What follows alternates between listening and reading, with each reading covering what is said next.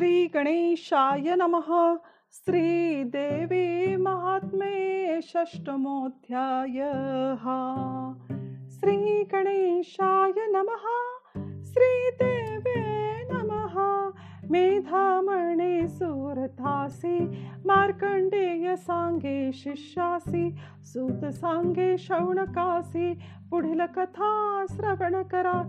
सिंहावलोकने करुणा। पहा अनुसंधान महासरस्वतीचे प्रतिज्ञा वचन दूत सांगून आज्ञापिले ऐकोनी देवीच्या वचनासी.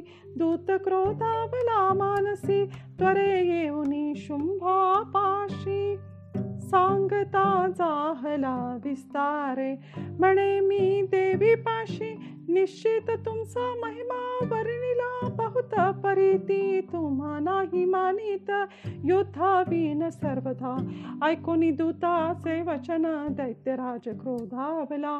दारुण सेनापती धूम्रलोचन घ्यासी बोलता झाला. शुंभ म्हणे धूम्रलोचना घेऊन आपली सेना. आणावी ती दुष्ट ललना केशाकर्षणे करुणी बळे टाका विव्हळ करुणी. तिचा पाठीराका आलिया कोणी त्यातेही तत्काल.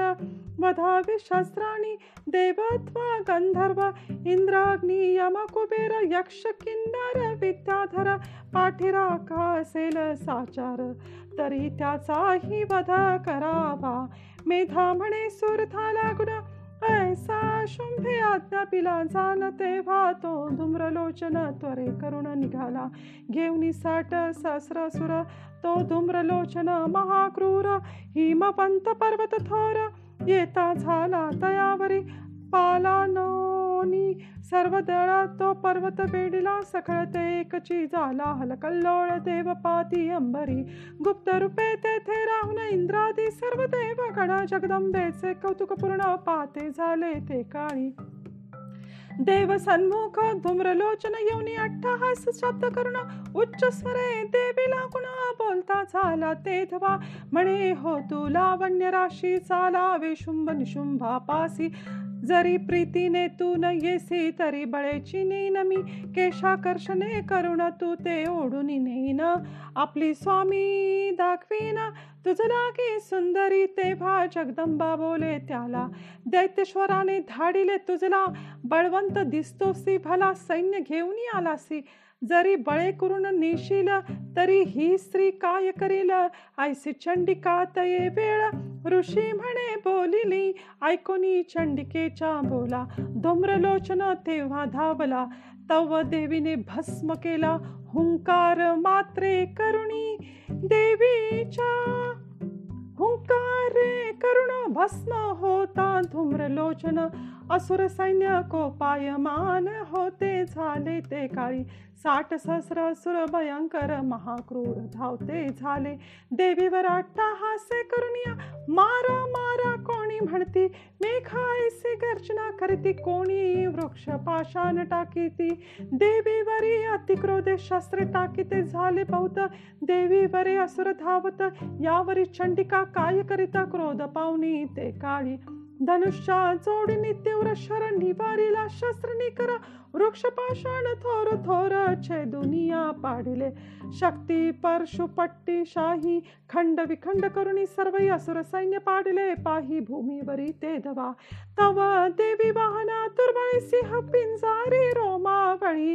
गर्जना करुणी निराळी उरलिया ते मारितसे. तेने कर प्रहारे देखा. असुर मारले कित्येक पुच्छ प्रहारे अनेक मारुणी टाकिता झाला मुखे आणि वेगे करून तैसेची अधरे घेतले प्राण नखे करून उत्पाटन करिता. जाहला असुराचे मारुणी तल प्रहारासी छेदिता होय। असुर शिरांसी छिन्न भिन्न वयवासी करुणी रक्त प्राशितसे। ऐसे सिंहाचे महाबळ शयानेले असुर सकळ।